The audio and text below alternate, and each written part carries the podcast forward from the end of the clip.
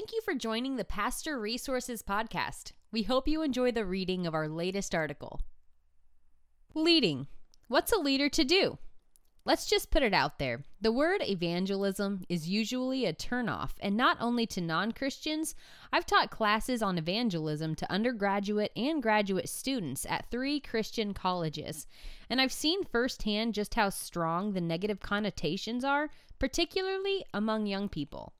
Reactions can be especially strong in churches that embrace a missional identity and emphasize impacting communities and culture through proximity, hospitality, and incarnational presence. All in all, evangelism is a concept in dire need of deconstruction.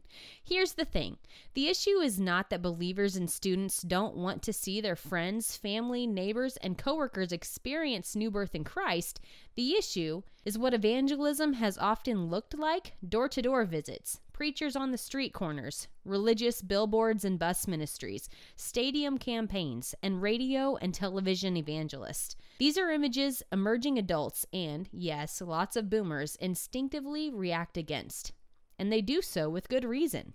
Offensive, impersonal, businesslike, and consumeristic delivery strategies for a supposedly life giving and life transforming experience with a personal God. Not only do we need to deconstruct the idea of evangelism, we also need to do the hard work of introducing a new imaginative framework for what evangelism can mean. Something that can replace old models and images that no longer communicate well. That's what I saw happening at the bright spot churches I studied. Churches that stand out because of the number of new faith commitments they have retained among emerging adults aged 18 to 33.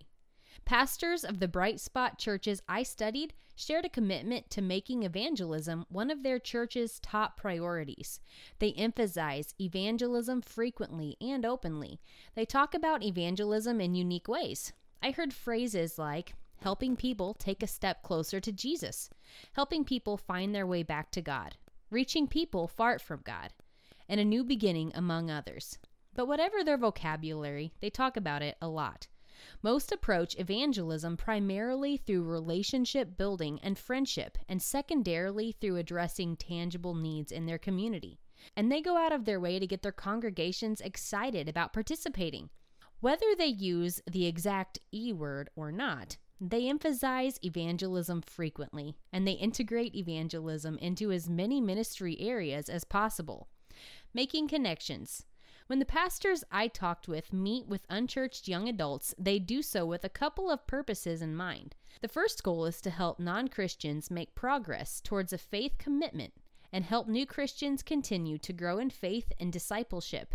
This probably comes naturally to most pastors, but it's worth pausing to note its importance. For Dones, personal relationship with pastors and ministry staff give them an experience with faith and religion that contrasts with disappointing past experiences. And for nones, Receiving personal attention from a pastor can be a source of amazement. As important as the spiritual nurture of individual young adults is, it's also important to realize that every conversation with unchurched young adults is an opportunity to learn about their world. In a way, it's a research opportunity, not in the sense that people we're relating to are test subjects, but in the sense that they have a lot to teach us if we're paying attention. Pastors who want to reach unchurched young adults need to recognize that they'll have to bridge significant cultural divides divides between generations, as well as between the Protestant evangelical church culture and the world as the unchurched experience it. They also need to acknowledge that the barriers we encounter aren't just a matter of unfamiliarity.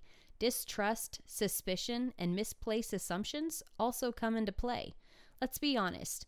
Just as Christians do not appreciate certain things in the broader culture around them, we need to remember that many non Christians are equally apprehensive about us. Church dropouts, in particular, may be wary of church and Christians because they are influenced by negative stereotypes and often by painful personal experiences. Empathetic pastors and other church leaders can build and repair bridges to emerging adults who are disillusioned with the church, and they need to be honest with themselves about the reasons behind that disillusionment. Pastors of bright spot churches get emerging adults, yet their understanding generally doesn't come naturally. They work hard to develop cultural fluency, They deliberately educate themselves by reading out and interpreting pop culture, identifying cultural heroes and idols, exposing themselves to art and media consumed by young adults, and learning how young adults prefer to communicate. Above all, they recognize the importance of their genuinely listening to young adults in order to understand their experiences and challenges, learn about their perspectives, and improve their ability to communicate with and care for them. Emerging adults see and appreciate these efforts. One student described a pastor this way He does a great deal of actually listening. He does a lot of his work in coffee shops does a lot of sit ins and interviews to understand what the issues really are, and doesn't project things that he thinks we might be struggling with. He does his best to understand what drives us. He definitely understands his audience. His audience is very young and full of students from different universities. He understands the pressures we put on ourselves.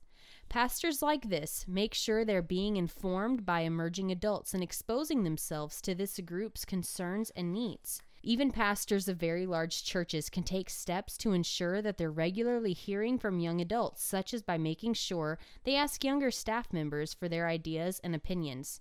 Pastors who gain cultural fluency are equipped to engage in a two way translation process. On one hand, they can act as cultural informants to unchurched young adults, making foreign aspects of Christian belief and practice more familiar. In the process, these conversations give pastors insight into how unchurched young adults perceive God, faith, and the world, leaving them better equipped to translate the world and perspectives of young adults to their older congregants. Pastors who consistently practice openness and empathy with unchurched young adults are able to function as intermediaries or go betweens who bridge the cultural divide, connecting young nones and dones to the Christian church subculture. Adapted from Not Done Yet by Beth Seversen.